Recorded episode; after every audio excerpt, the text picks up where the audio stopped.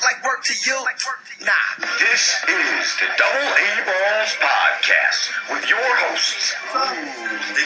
See, now we're spitting hot fire and Woo! Andrew Romanella. I like that. That's what I'm talking about. I'll be the best cheerleader. Father Time apparently doesn't know Tom Brady's address. And Anthony Rinaldi. Love the hardwood. That's my passion. Houston, they don't have a problem. Listen, you don't even have to listen. Now it's time for the show. Pussy at the and we all of this for free. We, we, we ball hogging like we ballin' for the heat. I did it Yes, indeed. Yes, indeed. This is the Double A Balls Podcast, episode 16, coming at you. I am your host, Andrew Romanella, and alongside me is my partner, Anthony Rinaldi. Andrew, how are you? Probably not bombing a beer out of a catfish, huh? Definitely not. Go Titans, go. Great episode here for you on the Double A Balls Podcast. Follow us on Instagram and Twitter. Social media, at double A balls on both. Visit the website, DAABpodcast.com. Get your apparel, powerarmperformance.com. And of course, subscribe Apple Podcast, iTunes, and Podbean, NHL, NBA. NFL, what do you got? What does Anthony know about sports? It's a jam packed show, and we're going to the ice off the bat, Mr. Rinaldi. That's the hard ice the hard ice we are going to and we got a lot of great series in the nhl right now. Anthony rinaldi every series but one tied up one to one right now. Currently while we broadcast the lightning and bruins are in the third period. I want to start with the capitals and the penguins because i think personally that's the most intriguing series we have in the nhl right now. Obviously tied up one to one in game one of this series, you saw the Washington Capitals give up their fourth lead in seven playoff games that they had played, and you saw the Penguins score what I believe was three goals in the matter of about five minutes and take the game in game one of that series, Anthony. And then you saw the Capitals bounce back, though, and that's a series tied one to one. Very intriguing Crosby versus Ovechkin. You gotta like what Washington did, at least in game two there. I know losing game one that way. Was that another two goal lead they lost, or was just only? Yes, sir. Wow. That's Four at that time they had lost four games, four games in seven they had played in the playoffs where they had a two goal lead and they blew it.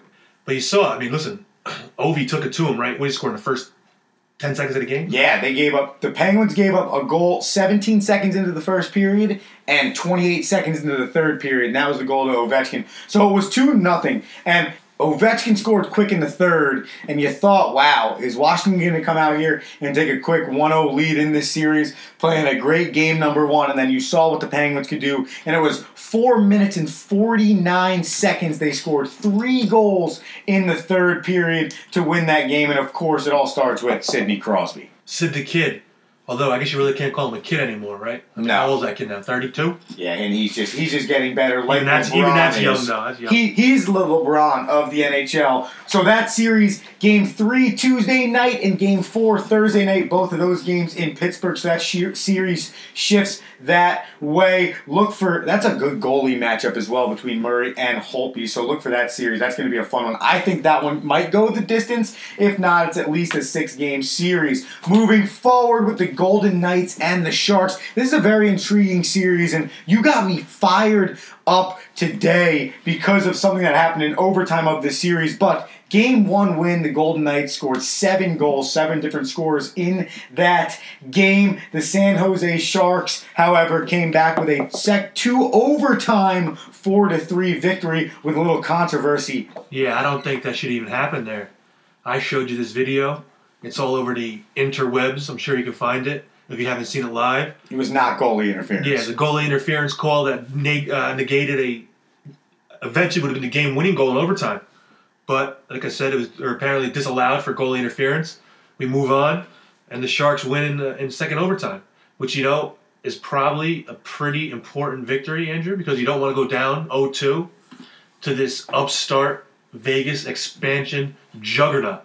And it was a huge win for the Sharks. And I, it just bothers me so much when officials have an effect of an, an outcome of a game, especially a big game, a really big game. And that was the first loss the Golden Knights suffered this playoffs. Well, let me ask you, since you are our hockey guru on the show, are the refs in hockey are the hockey refs like uh, get get blamed like the NFL refs or the NBA refs? for No. too much.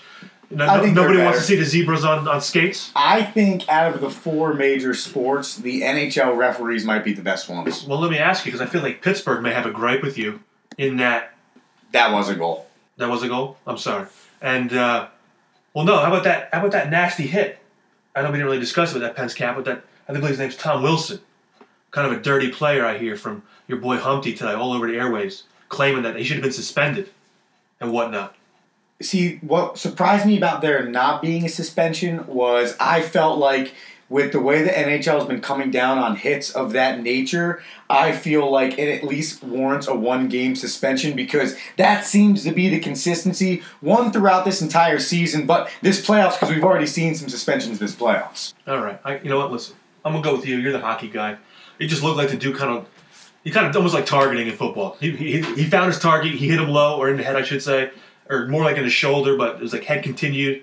I don't know. It looked pretty dirty to me, dude.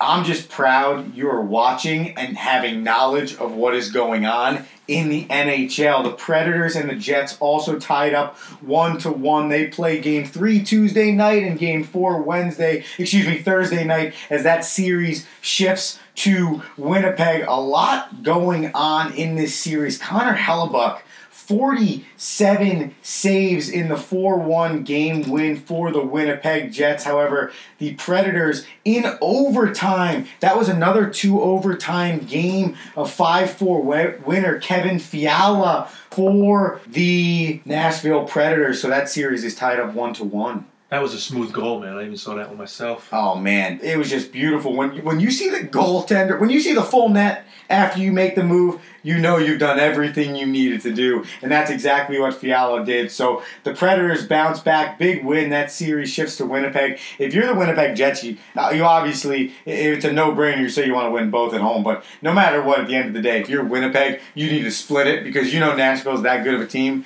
that you just need to find a way. If I, if it's me, Game Three is the biggest game for Winnipeg because if you win Game Three, you can't afford to ever lose a game in the playoffs, but you might be able to afford to lose game number four. Andrew, let me drop a little nugget on you. I really dug deep in the NHL vault to, today, studying my to me. notes to give it to you because I'm really excited about the NHL playoffs. Give it to me. This game, or this this series won't get the best ratings. That'll probably be the Pens and the Caps, right? I would agree. This won't be the most compelling personnel rivalries, right? That's probably still Pens Caps. However, these are the two top teams in the regular season. It's not. An, I mean, it's not an expansion team trying to make history, right? But I hear if you love hockey, this is probably gonna be the best series because, like you just said, these are the two leading point scorers. And let me ask you this: in Game One, Nashville controlled almost seventy percent of the shot attempts and the scoring attempts. But like you said, your Vezina Trophy nominee. Look at that name dropping trophies. Yes, sir. Hellebuyck stood on his head in Game One. And at the end of the day, you need a fantastic goaltender to make a run, and they have that.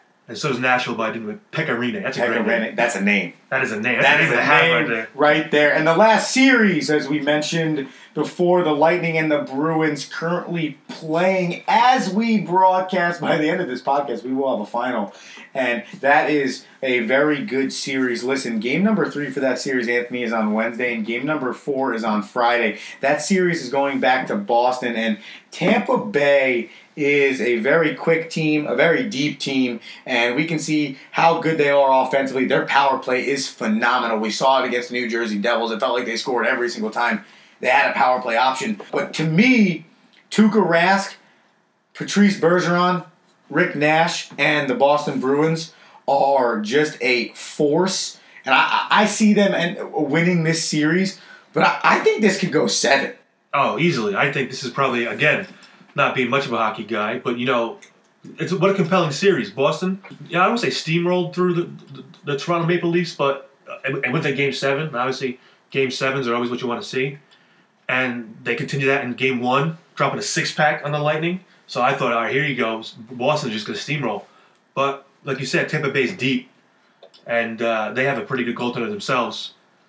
Because obviously, because they weren't they uh, first in the division last year? No, this year. This year. Yes, and no matter this year they were number one in the division. You are correct. And no matter what, at the end of the day, you're going back to Boston for two for Game Three and Game Four, and you had home ice advantage and you lost it by losing Game Number One. So at the end of the day, no matter what, you have to go in and win one of the two games in Boston to shift that back in your favor a little bit. And you know what, Anthony? Because we're talking about the NHL and we're on the ice, we're going to remind you that if you're on thin ice with your kitchen, your bath, your deck, you want some remodeling, some interior trim, some redesign, if you need anything, we have that for you with Frankie Franchise Construction. You can call him at 973 789 6236 or email him at frank.franchiseconstruction at gmail.com.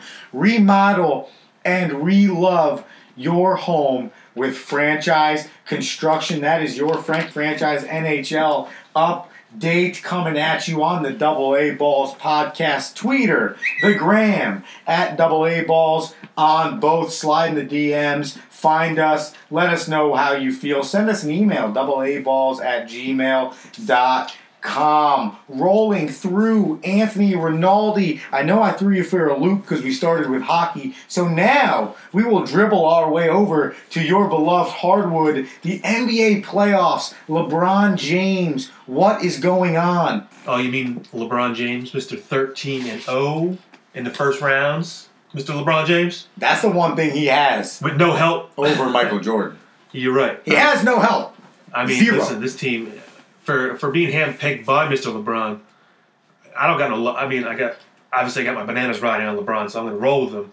But I mean, he did this to himself, right? I mean, he picked he picked these guys.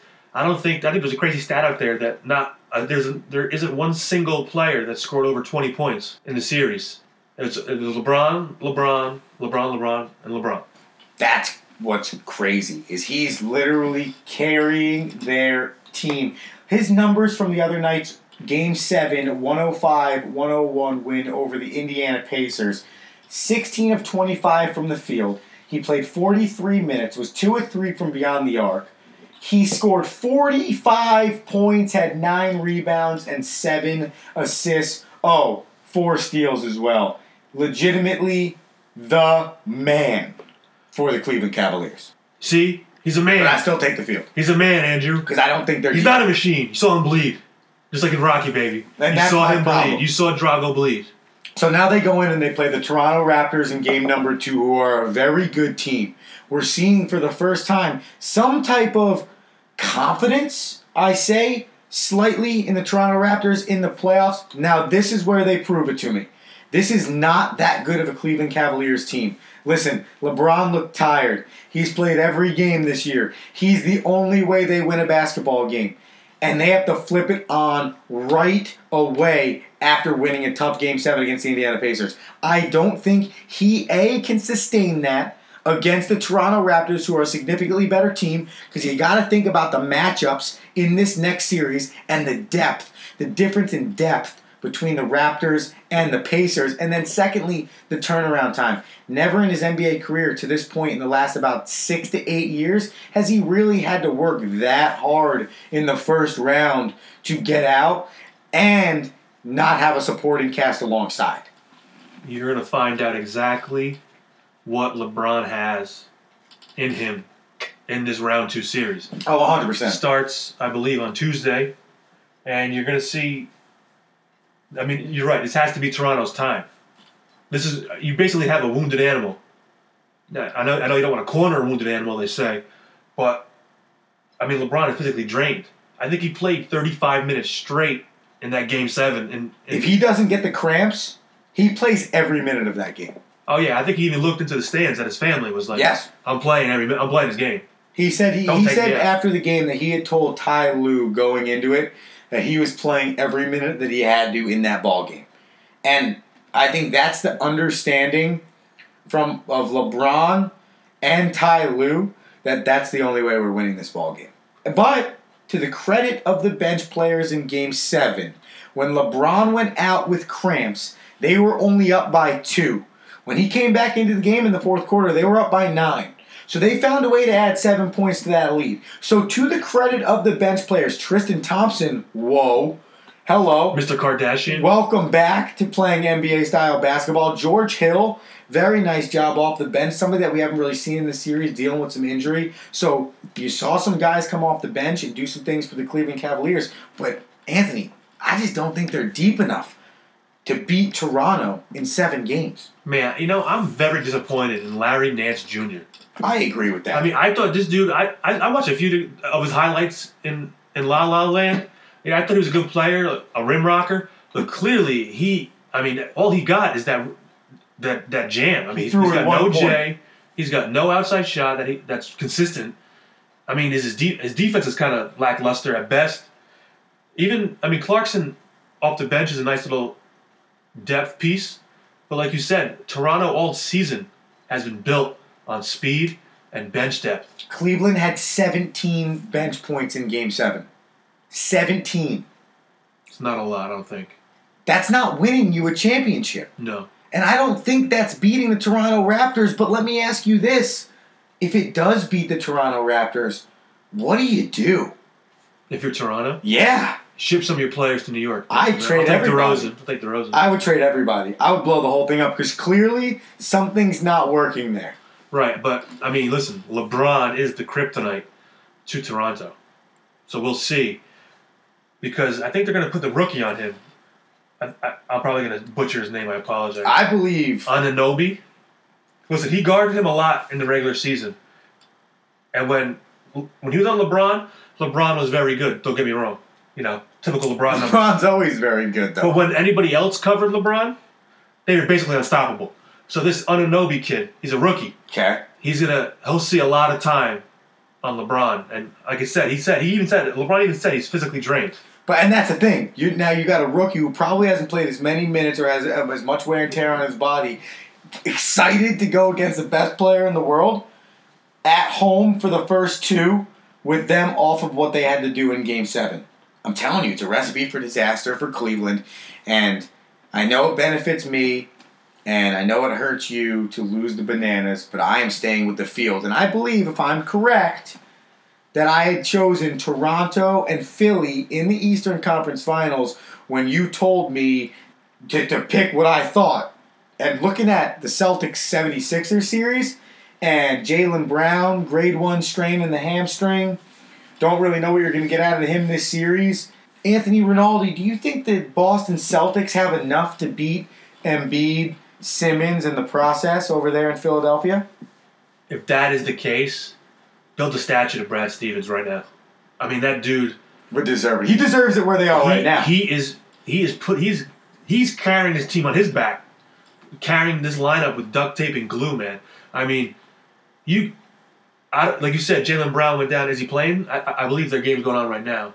I'm not sure if he's in or not, but they said they'll probably have limited minutes of anything. You know, how do you not how do you not play in round two, the first playoff? Right, but and it's a grade one strain. But see, but the question is because I mean, you think about it.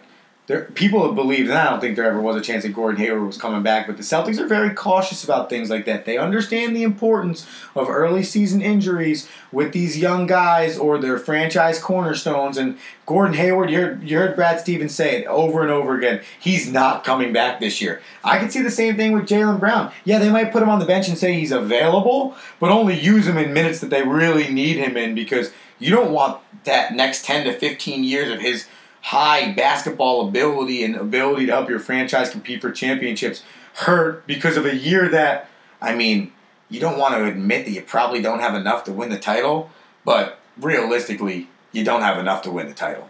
How good would this team look with a Kyrie Irving? And Gordon Hayward.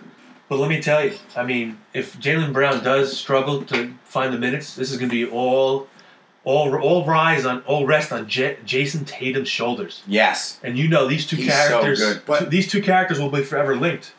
Jayson Tatum and Markelle Fultz, because they were swapped before the draft. Philly and Boston swapped the one and three pick. Obviously, Philly chose Markelle Fultz, dude who can't find a jump shot, and Jayson Tatum. How good would Philly look with Jayson Tatum in that lineup? Oh, I can't imagine. And that's what was so crazy about that draft because we always talk about that with the Knicks. Ugh, stop talking about my But I mean, think about the draft. Like you always. I think sent my about resume that. into coach, by the way. So I, I apologize, Double A ball fans, if I'm absent a few days on the podcast. It's because I'm coaching the New York Knicks. well, it looks like we'll be getting sideline tickets. You know who else has been big for the Celtics? That I don't think is getting enough love. Al Horford. Oh, dude, I wrote a whole paragraph about him. Al oh, Horford has Oh been man, the man. Al Horford.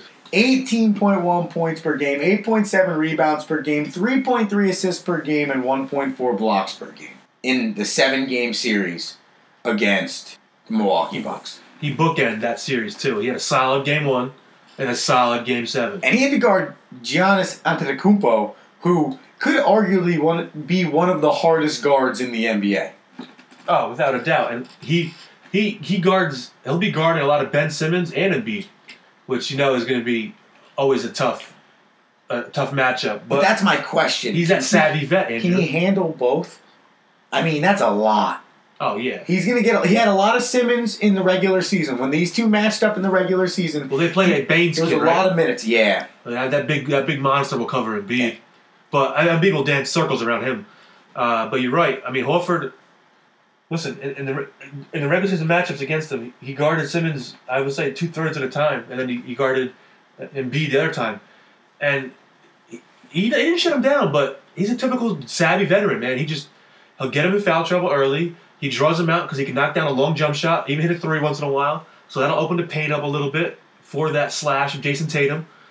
Al Horford does a lot for your team, and that was one of the most underrated pickups by by what's his face. Uh, where's my stat guy?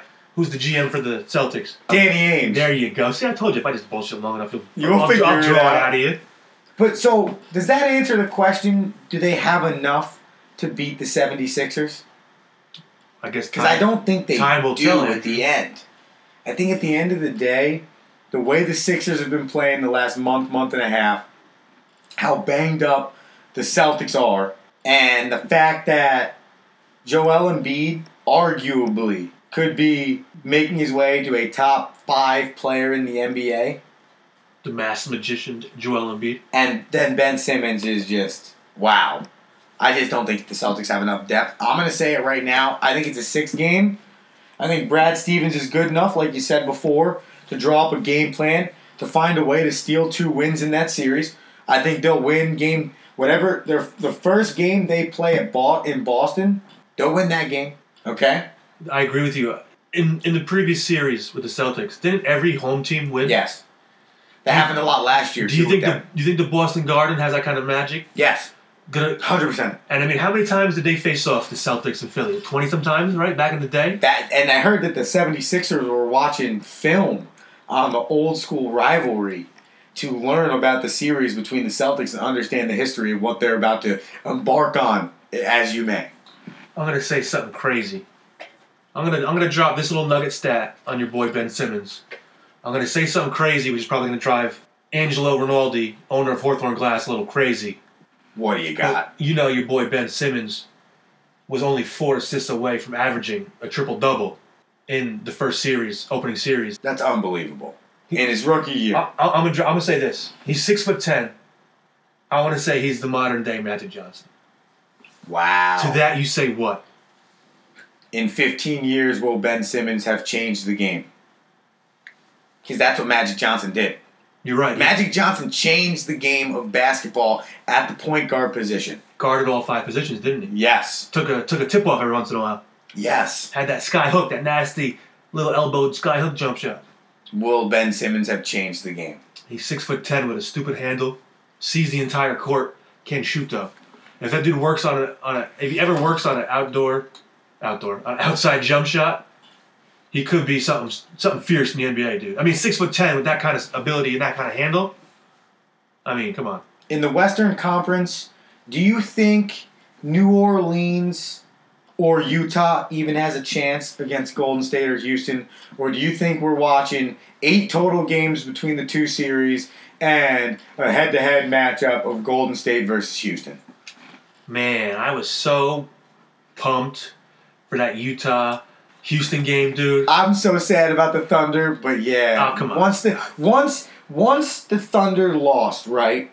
It was okay for me to say, yo, Donovan Mitchell and the Utah Jazz are a fun team to watch. Write this down. or remember it.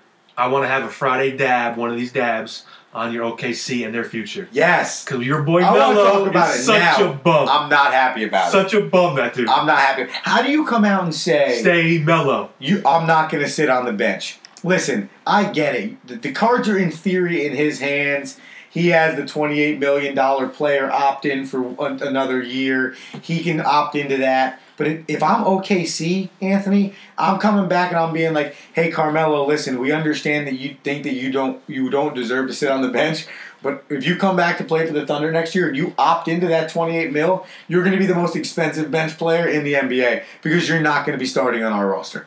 We can't be talking about a team that's mostly playing golf, golf right now. I'm not. I'm. Not, it's unbelievable that they cannot find a way to build around Russell Westbrook. We will Friday dab about that because I have so much written down. Russ took 43 shots in Game Six, and That's crazy. 43 shots, 19 from behind the arc. Are we not at a point where Russell Westbrook doesn't need to be taking 40? You have Paul George. We have Carmelo Anthony. Steve Playoff Adams is P. the only. Playoff P was terrible. Listen, he did his best, Allen Iverson. Remember, Allen Iverson would drop like 49 points in like every game, but he was like 17 of 52. Yes. I mean, like I'm so- Unbelievable. yeah, see, that's the problem. He They don't can't- have a system. They don't run any plays. That's It's just this is Russ. Get the ball and go. I was watching clips. I, I'm fired up, Anthony. I was watching clips of some of the pull-up jumpers that he was taking from about 20 feet away, and they're just so bad. You go set up for the pick and roll with Steven Adams, and you never, you don't really pick and you don't really roll. It's just Steven Adams comes up, kind of throws his body into a defender, and Russell just takes a left step and shoots the ball and misses. I mean, what are we doing? No offensive system. That is a Friday dab in the future. But Utah, I, I don't, I don't know, Anthony, if they have enough firepower. no, not even close, dude. Nor, and I was excited about New Orleans, but nor do I believe they have enough firepower. Either. No, you know what? I think that I think they're going to steal one one game or two. I'll give them. I'll give the Pelicans two. Did they fool us? You know, I, I think By I think Portland Portland? fooled, I think us. Portland I think that us. was a, a very weak three seed. I think they spent all their energy, like you said, I think in one of the earlier podcasts. They blew their load getting to that three hole. Yeah. and then had nothing left in the tank. I think that was just a bad matchup nightmare for Portland. I mean, who's going to cover Anthony Davis? Mason Plumlee? No thanks. Well, see, that's where you're missing DeMarcus Cousins for the New Orleans Pelicans because that's a matchup nightmare for Golden State because he can stretch the floor with his ability to play down low as a big and play outside as a three point shooter. Think about what you have in Anthony Davis and DeMarcus Cousins and who's the other defender besides Draymond Green? Yeah, you can put Kevin Durant on one of those guys, but I would believe that Anthony Davis and DeMarcus Cousins are significantly more physical basketball players than Kevin Durant would be, and I would take either of them in that matchup if that was what had to be matched up. And I think that's what's disappointing about this series to me is it would be so much more intriguing if DeMarcus Cousins was on this roster for the Pelicans because the matchup difference on defense for Golden State would be so much different that it would actually I feel like give New Orleans a chance to actually possibly take this series. Check this out. Since Boogie went down, the Pelicans rank first in the NBA in both pace and fast break points per game. So you know they want to get up and run. And that means, I don't feel that running gun offense may not work against Golden State because They want to get up and run. if you Golden start State. chucking up shots and get those long rebounds, you know they're going to be breaking down court and they're going to get easy two point bunnies, man. But that's what I'm saying. You want the slowed down game against Golden State. This is the only time you want to be able to run the half court set efficiently because if you run the half court set and you're able to make buckets in a 15 to 20 second time span, you're not allowing them to control the pace of play. And like you said before, you're not allowing them to get those misses and get out in transition. But I agree. I think they could win two, maybe. This could be a six game series, but at the end of the day, my bet is it's a five. New Orleans takes one in New Orleans. That is my guess. Steph Curry is to return for game two on Tuesday night in this series. So look for his integration back into the Golden State Warriors offense. See, now that, that intrigues me. You know, I as much as I want to see Steph back, knock that rust off, because he hasn't played, I think, since like March 23rd or something like that. But maybe, I, I think you sit him game two, you see how that goes.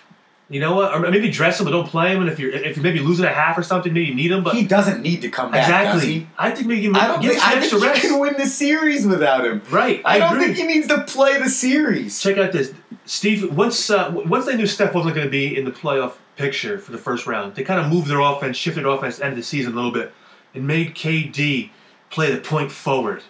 And you kind of see that now with LeBron does that a lot, has a ball in his hand. That's why I think Kyrie wanted to leave a little bit too. I know he didn't really like playing with LeBron anymore. His his shadow was too much. The pressure was too much playing with LeBron. But I think it's because the ball wasn't in his hands True. as much. True. So you see KD now playing that point forward role.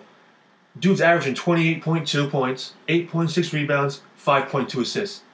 Not bad. He's just probably the second because LeBron James is the best player in the world. Kevin Durant is the second best player in the world. I would argue that LeBron James is 1A and Kevin Durant's 1B because it's almost like they're the same player in two different forms. Both of them can play all five positions on the floor. Both of them can run the offense, coach the team, and if they needed to, carry their entire team in any way, shape, or form on any given night.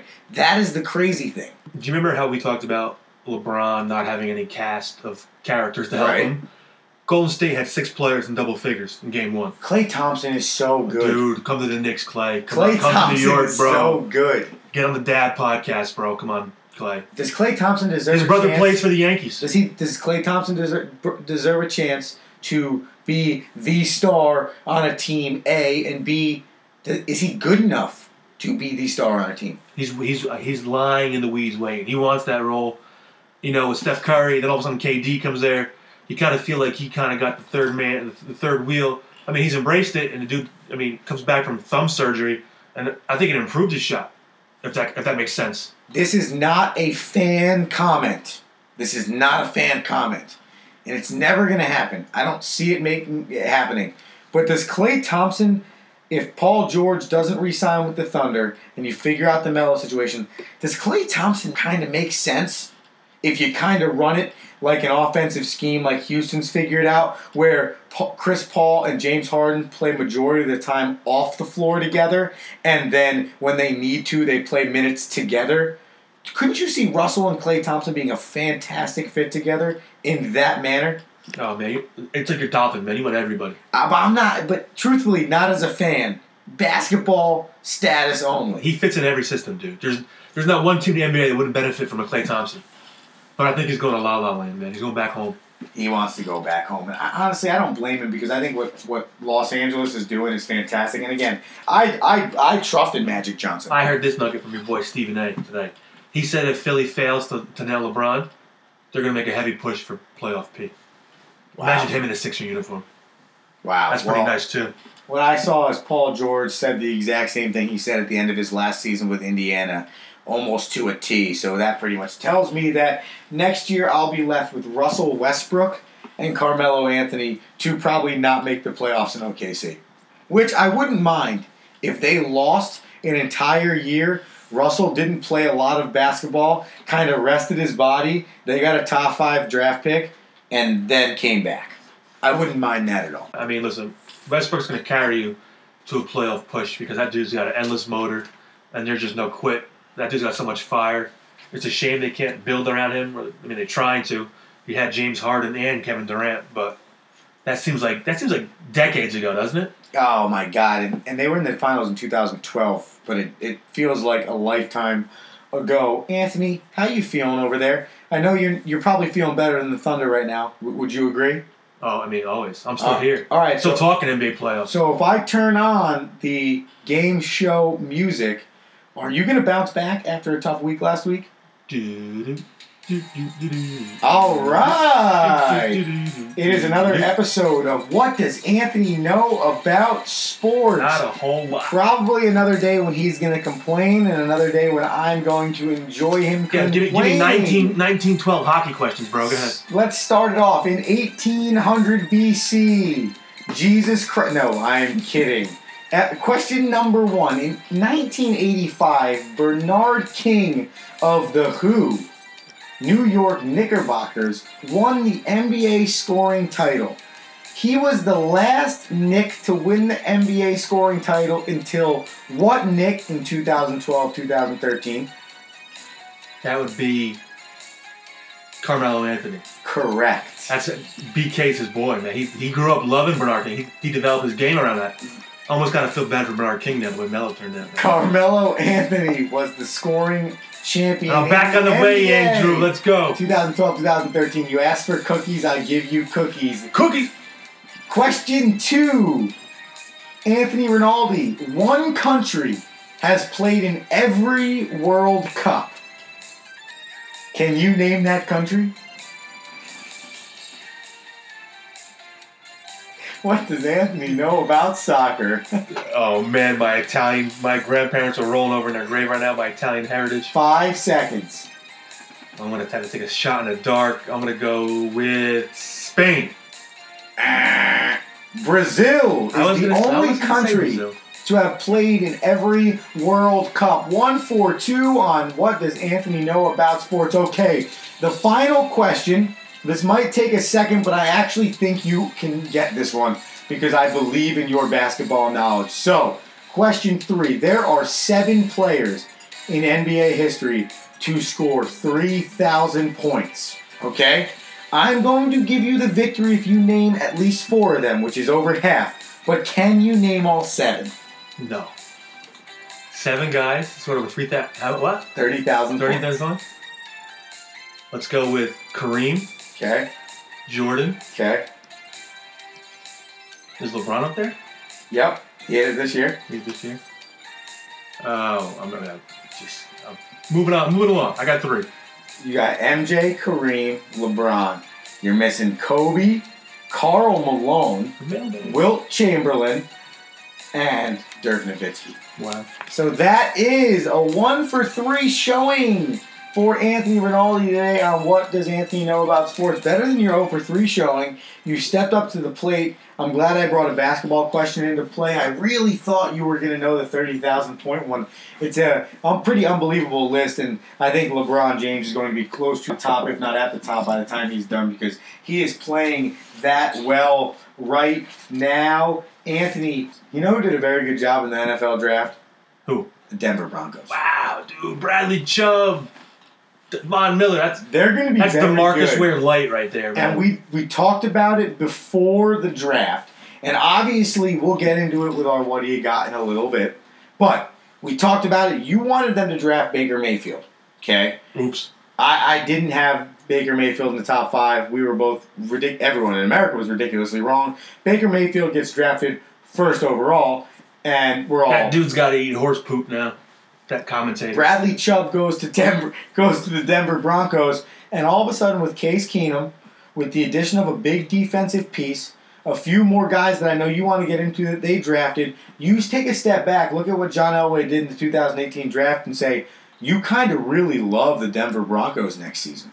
Oh, they will be easily a playoff powerhouse if that offense does get a little roll. Like you said, they still got Demaryius Thomas out there catching balls. Case Keenum, you know, you're going to get a solid QB performance out of him. He's not going to wow you. He's not going to dr- drill down, you know, 70 yard bombs. But defensively, they got to, you know, shore up the cornerbacks, but they're going to have a solid group of players up the middle. They picked up a running back, a wide receiver, and a quarterback in the second, third, and fourth round. Uh, I think everything is really a crapshoot in the NFL draft. I don't know if you would agree or disagree with that, but I mean, the numbers on quarterbacks drafted in the first round in the history of the NFL is a 50% success rate. So I think that kind of gives you an idea of what you're dealing with in the NFL draft. But as you go farther, deeper into the draft, but, and, you look at what the grades have been kind of all over football after the draft, and I've seen a lot of A's, A minuses for the Denver Broncos, I can't not agree. One thing that does scare me, and I, I don't know if you agree or disagree, because the Giants the Giants drafted Saquon Barkley, but the one thing that scares me is what if Case Keenum was a one year wonder guy? That's you're right. That's probably the worst case scenario. But I think Case Keenum, you, you kind of saw the. He did a little bit. I want to say before last year too. He kind of came on, maybe at the end of this 2016 season, a little bit, and then you saw him roll it into the, the Minnesota season. He, I think uh, didn't Sam Bradford start the year? I believe for Yes, Minnesota. So you saw the kind of combination where he didn't get on the field until Sam Bradford got hurt. So you'll see Josh Rosen probably real soon because that dude never stays on the field, Stan Bradford, and gets paid the most money. God bless his agent. Unbelievable. But like you're talking about, man, Denver is going to be so scary. I'm interested to see this one pickup for linebacker. I watch a lot of his games in the Big Ten. He's a he tackles everything in front of him, even his mother if, he's, if she's in front of him, and that's Josey Jewell. He's going to be a stud. You watch. Well, I think it adds to the defense and how good they're going to be, and I think that's what John Elway looks at and says this assures up the fact that if Case Keenum isn't the quarterback that we just signed for two years, that we have a good enough defense that even if he's just an okay quarterback, we can still make it to the playoffs. And we saw it with Peyton Manning a few years ago with Denver Broncos. That defense was so good. All Peyton Manning needed to do was be a game manager, not turn the football over, and allow his defense to be as good as they were, put up enough points to win football games, and they went on and won a Super Bowl. I think you're going to see a lot of teams do what the Minnesota Vikings built last year. You got a strong defense, which Denver does. Check that box. You got a quarterback who's reliable. Obviously, Case Keenum did it for Minnesota. He'll do it for Denver. Check that box. Now, all you really got to do is find a running game. Even though Minnesota lost Dalvin Cook, they kind of had uh, McKinnon in there a little bit, and they kind of d- piecemealed it this year. But with a solid defense and with a, a quarterback who's not going to lose your games, not going to not going to force the ball or create turnovers, you got a chance. And we see Denver doing that. You see the Giants. They had, uh, I believe, Gettleman was. I mean, I'm sorry, Pat Shurmur. I mean, both guys were on today, but Pat Shurmur was on the 12 o'clock drive on ESPN, and he said, he goes, you can see the exact same build. The model has been recreated in in New York. They got two veteran O linemen, and Nate Solder and the dude I'm gonna butcher his names. I'm not gonna say it. Ogunleye, let's say. It's not his name. I'm just gonna go with it because it sounds sounds right. They drafted. That Will Hernandez kid's the they truth. draft. I so I was so amped up when He's they the drafted him. truth. We got a we got a young guy we could plug right in probably right away. And we'll Plug and play, Will absolutely. Hernandez. You you got a few pieces from last year that kind of are all right. We got the weapons on the outside, better than you would you would think Minnesota. I mean, think about Odell, Saquon, Man. and Shepard Man. are better than Thielen Yes. and um, Diggs. Although those guys are Yeah, I mean, good. they're good. Ste- Right. Stefon Diggs was what, and, Oh, and Diggs, Adam Thielen, and Rudolph were a pretty were solid very core. solid. And, and but but the, but the tight end And then- for, and for the Giants right now, Right. What about Evan Engram?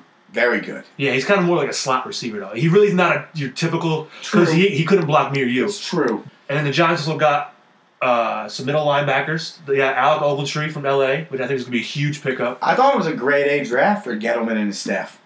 I love Every, everything. oh man, did. but everybody wants that quarterback. So you're gonna, everyone's killing him for the you're gonna quarterback. because those- Do you agree?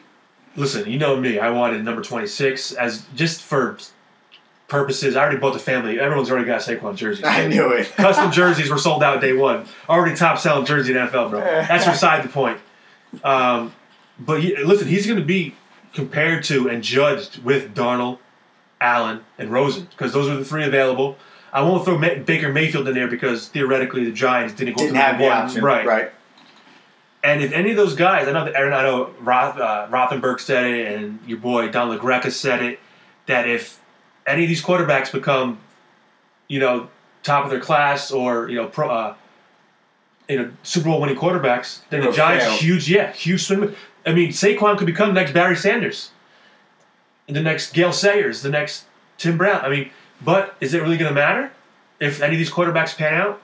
And I think, which stings most Giant fans, is the quarterback we wanted is across the locker room. And that's what's unbelievable is that the Jets just sat there and arguably what people felt like was the best choice, the most the safest choice at the quarterback position, Sam Darnold, fell right into their lap. And for the first time in a long time, the New York Jets franchise is looking at a situation where they could be set at quarterback for 10 to 15 years. And I love the fact that Josh McCown's in that locker room. And I think, I don't know if you saw what Josh McCown said the other day, where he, he spoke about how he's successful as a New York Jet if essentially Sam Darnold is successful in 10 years. I'll let you know. I'll tell you a little nugget about your boy Josh McCown.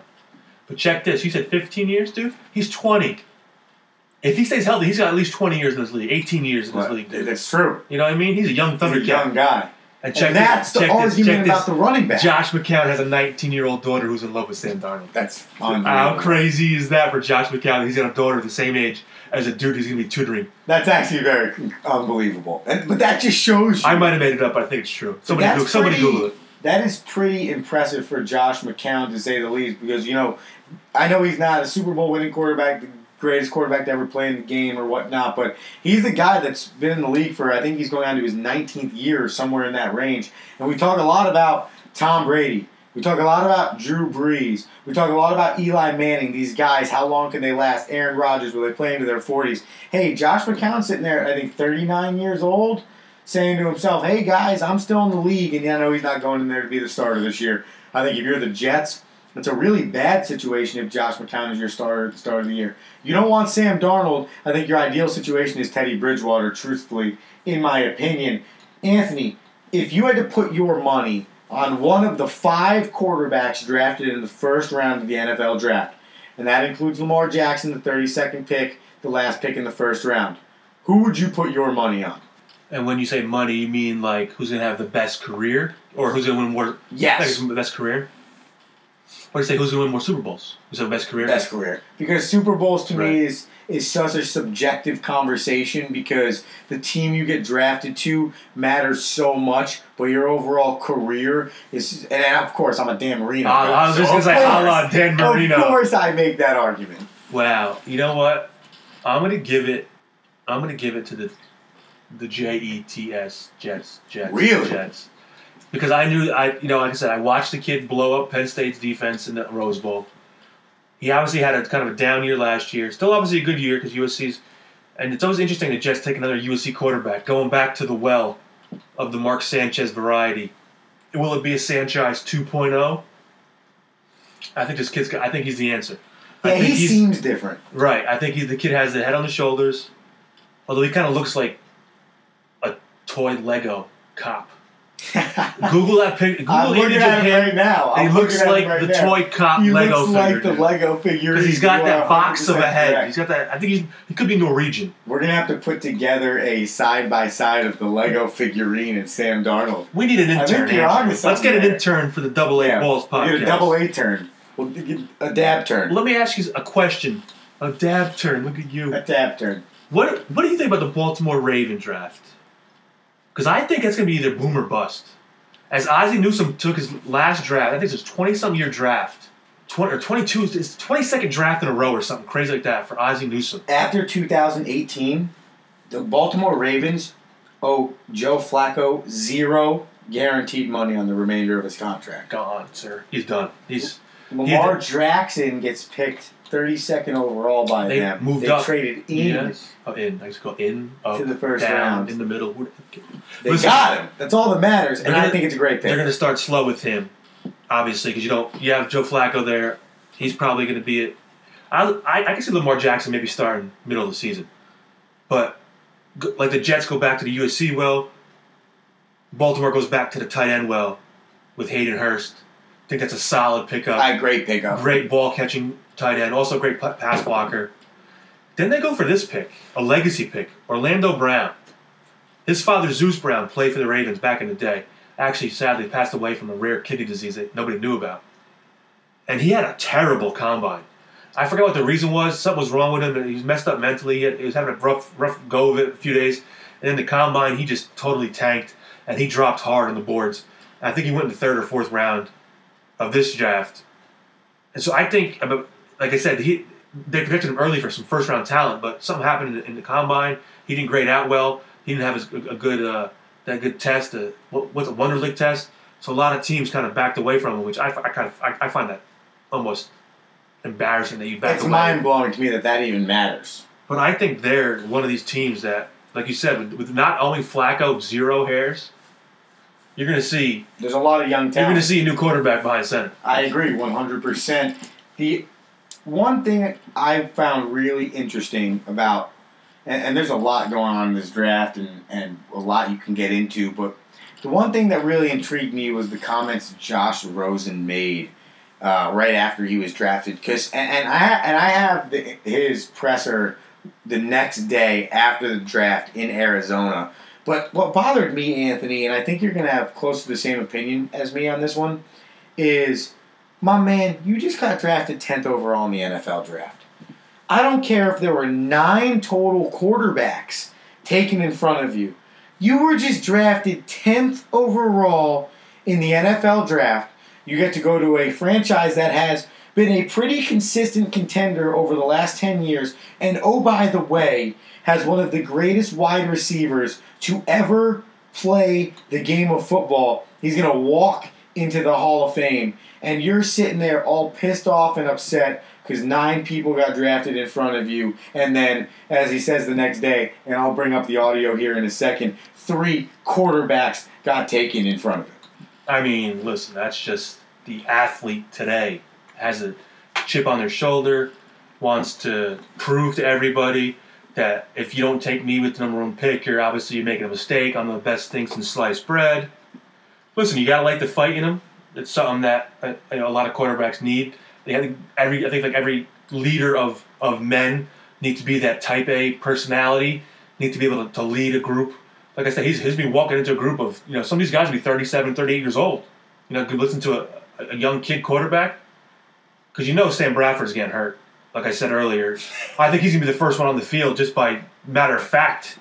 Because Sam Bradford's gonna sneeze and blow out a knee. I think you're putting bananas on Sam Bradford getting hurt. oh, easily. I'll put bananas on it by week five, son. Here's what Josh Rosen said the next day after the draft at his press conference. Uh, not as not as angry that, that there were nine guys ahead of me, just three quarterbacks. That that's kind of what gets to me. Um, so uh, there there are three pick mistakes um, ahead of me, and uh, but honestly, it's a blessing in disguise. Um, this this is an unbelievable um, unbelievable team that uh, I think is really really primed and set to do some incredible things in the future, and I think I I think I just very simply lucked out. And that's Josh Rosen speaking to the media the next day. So you hear him say, I made a little bit of a mistake. There were nine pick mistakes. There were three. It was just the three quarterbacks. At the end of the day, yeah, I agree with you. I do love the coming into the NFL fired up. You feel like you're better than a lot of people and you should have been drafted higher. But at the end of the day, and he did say it, he realized he lucked out. He, you're in a fantastic situation, my man. And part of it is, yeah, you want to get drafted as high as possible because A, the money value, and B, because you just want to. But at the end of the day, the situation has to be the best.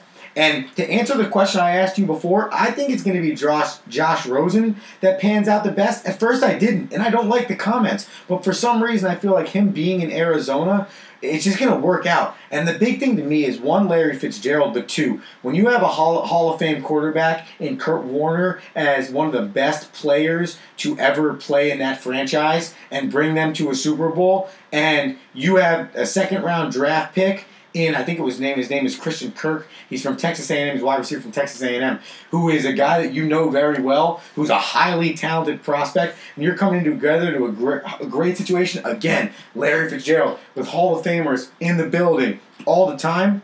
I look at that and say Josh Rosen is going to be set up for success in his career.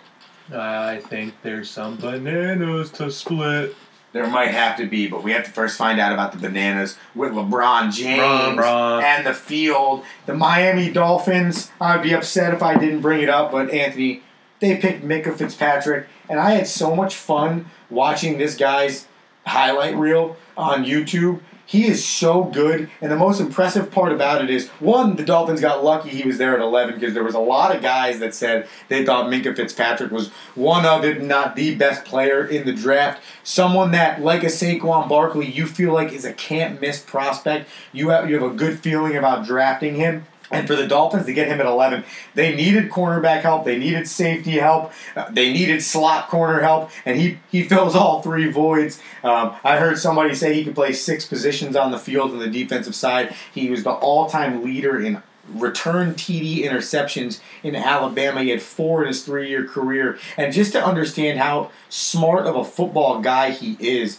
as an 18 year old freshman, Anthony, he stepped into Nick Saban's defense, which is said to be as close to an NFL defense as possible, and apparently played the most important cornerback position in that defense his freshman year, and Nick Saban essentially gave him the keys to run with the defense for three years before going to the NFL draft. That's how good and how smart his football IQ is. I think the Dolphins got a can't miss prospect, and then somebody close to you, a tight end out of Penn State, big pickup, 10th pick in the second round for the Miami Dolphins.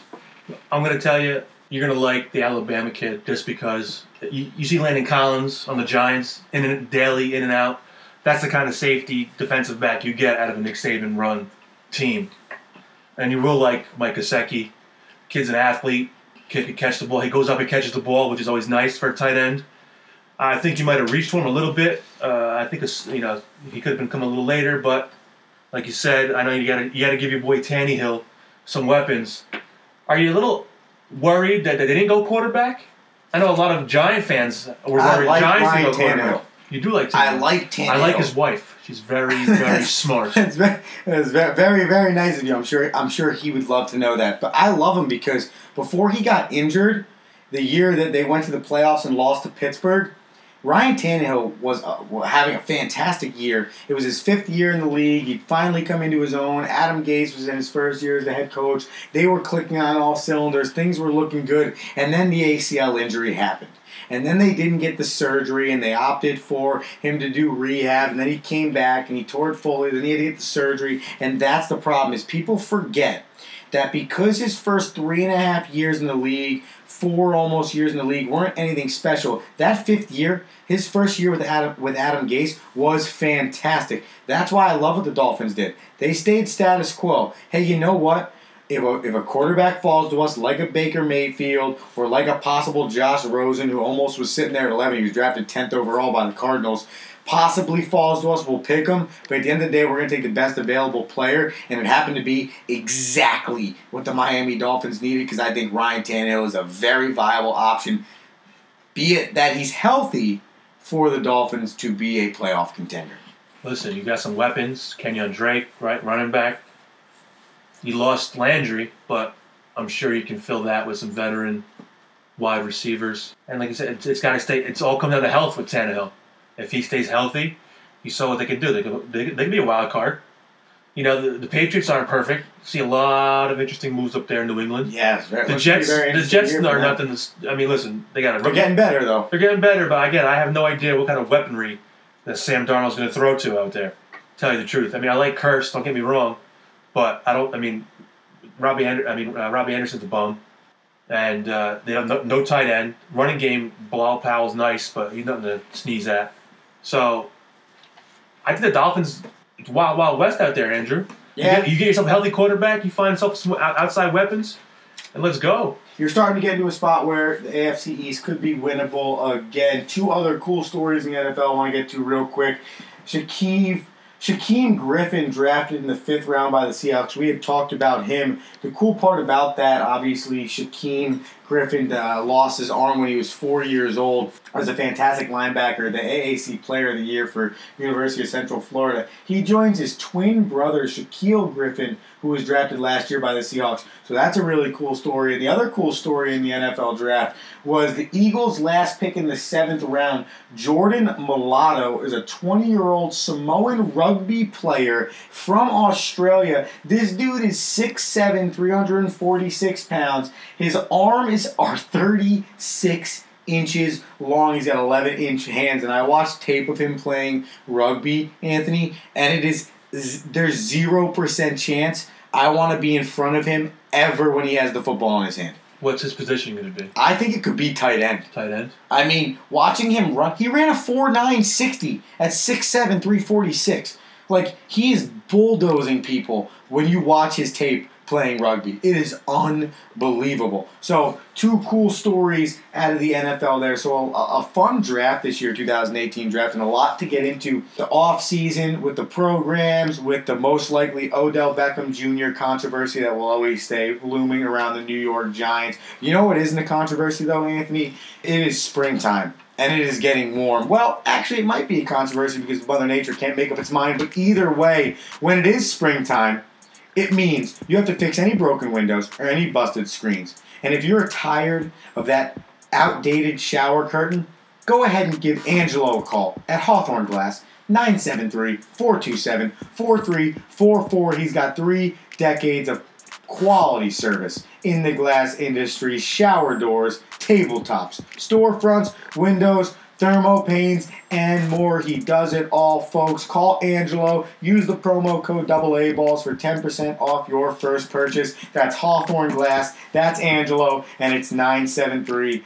427 4344. We had a little bit of what do you got action coming your way. What do you we had the NFL draft last week. We have Anthony taking a 15 to 13 lead over Andrew at 13 and 15 because of his two point winner with the NFL draft. Anthony got four picks right of the top five in the first round, so I give him a lot of credit for that. Maybe they weren't in the exact order, besides that Saquon Barkley pick, but he got them right, so I give him credit. I only got three right, so Anthony takes the two points. Give me the points, Andrew. Give me the points. So he is back on his high horse. So we are going to let him get started here on this episode 16 version of What Do You Got? What do you got? Let's go right to it, Andrew. I want to go right to the ho- Let's go to the ice, brother. Wow. Give it to me. I want a beer bong out of a catfish tomorrow. I'm watching the Predators versus the Jets. Give me Game Three, Nashville. I'm taking. I'm riding Nashville's coattails. That's my. That's my new hockey team, Andrew. Wow. Just for you. This is my new hockey team. I'm watching. I'm, I don't know who I should pick for my player though. I got so many guys I want to talk about, Andrew. Well- we could do Pekka Rinne. I think that, well, I like- am not going to give it to you, actually. I I, mean, like Pekka Rinne got pulled in game one. He gave up three goals in his doesn't first 16 shots. You He's trust He's got a name You like trust Pekka Rinne. it? Oh, you got, you got, you got to trust a dude named Pekka Rinne. The Lightning defeat the Bruins 4 to 2, so that series is tied 1 to 1 going into game three in Boston. Big game two win for the Lightning. All right. So, So, since you don't want me to take that Pekka Rinne even. because you want me to pick somebody else because you got pulled, I'm gonna go with a little bit of offensive action here. My man's gonna score about 98 points tomorrow. It's physically impossible. Give me Filip Forsberg. Oh, wow. Give me the left winger. All right. Andrew, you can't even come close to coming to my standard of what do you got. But you can tell me, you can tell the audience what do you got. Because I'm going to sit back and relax because I locked up two more points. What do you got? I'm back on the baseball diamond, and before I Homer tell pick, you, Homer pick, coach coaching baseball. before I tell you what my what do you got pick is, we're gonna let you know that the reason there's no baseball on this what do you got episode is because newsflash, we will be doing our Friday morning dab all MLB baseball edition. So tune in on Friday morning. So my what do you got, Anthony Rinaldi is your New York Yankees. They are playing Bombers. the Houston Astros in a big time series right now. They won nine in a row going into playing the Astros. They have a game on Wednesday night. It's the ESPN Wednesday night game of the week. It's at 8 p.m. and it features Luis Severino versus Dallas Keuchel. So I'm taking Luis Severino as my player pick for this version of what do you got. That's going to be a good game, a good series. and I think it's going to give you an idea. One, I'm sure the Yankees are still a little salty. Lose Game Seven last year in the playoffs against the Astros. You want to come in, you want to send a message early in the season, but at the end of the day, it's a big game. The, the, the Red Sox aren't playing very well right now. They, they have lost five of, I believe, their last eight. The Yankees have won nine in a row. They're playing very well. It's a chance for you to continue to rise up in the standings. Toronto's eh. You know, the, the, the Rays went on a streak, but they're not going to be anything that's better than the Yankees, anyways. So it's your time, and you can't afford to do anything less than split this series, if not take it with the Houston Astros. Your boy Michael Kay was amped up today, saying how mad he was that the back page story was Yankees looking for redemption against Houston. Like, no, like we can't get back game seven. We lost game seven. There's no way we can get redemption by beating them in a meaningless series in April, May. Not meaningless, but obviously you want to do a litmus It's test. not the same team. as Game Seven of the ALCS. You're never gonna. Right, you, you can't ask Houston back for their rings. Uh, there's no until we get back to a game seven where we beat Houston.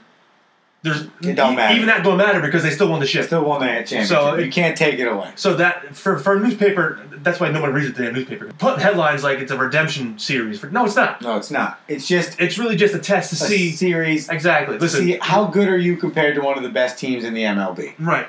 We had nine straight.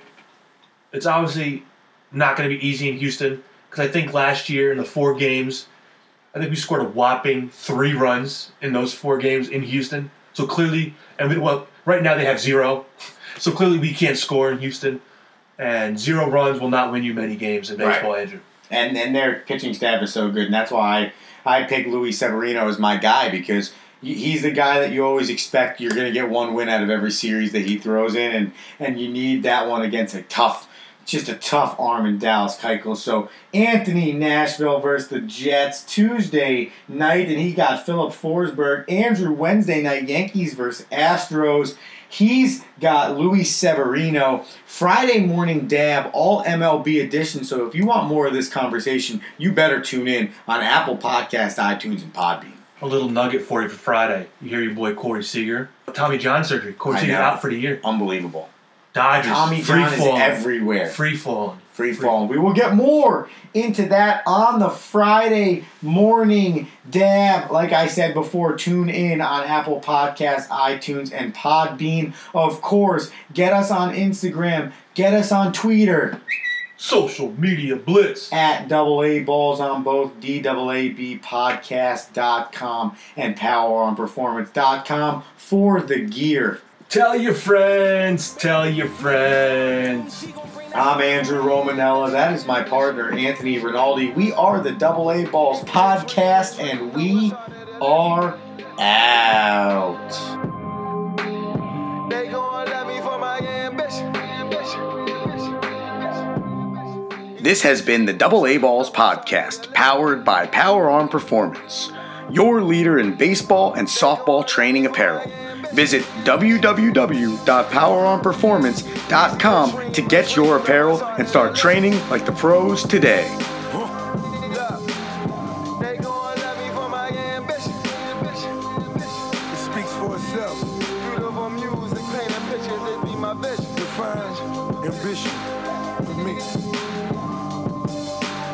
Ambition. To win,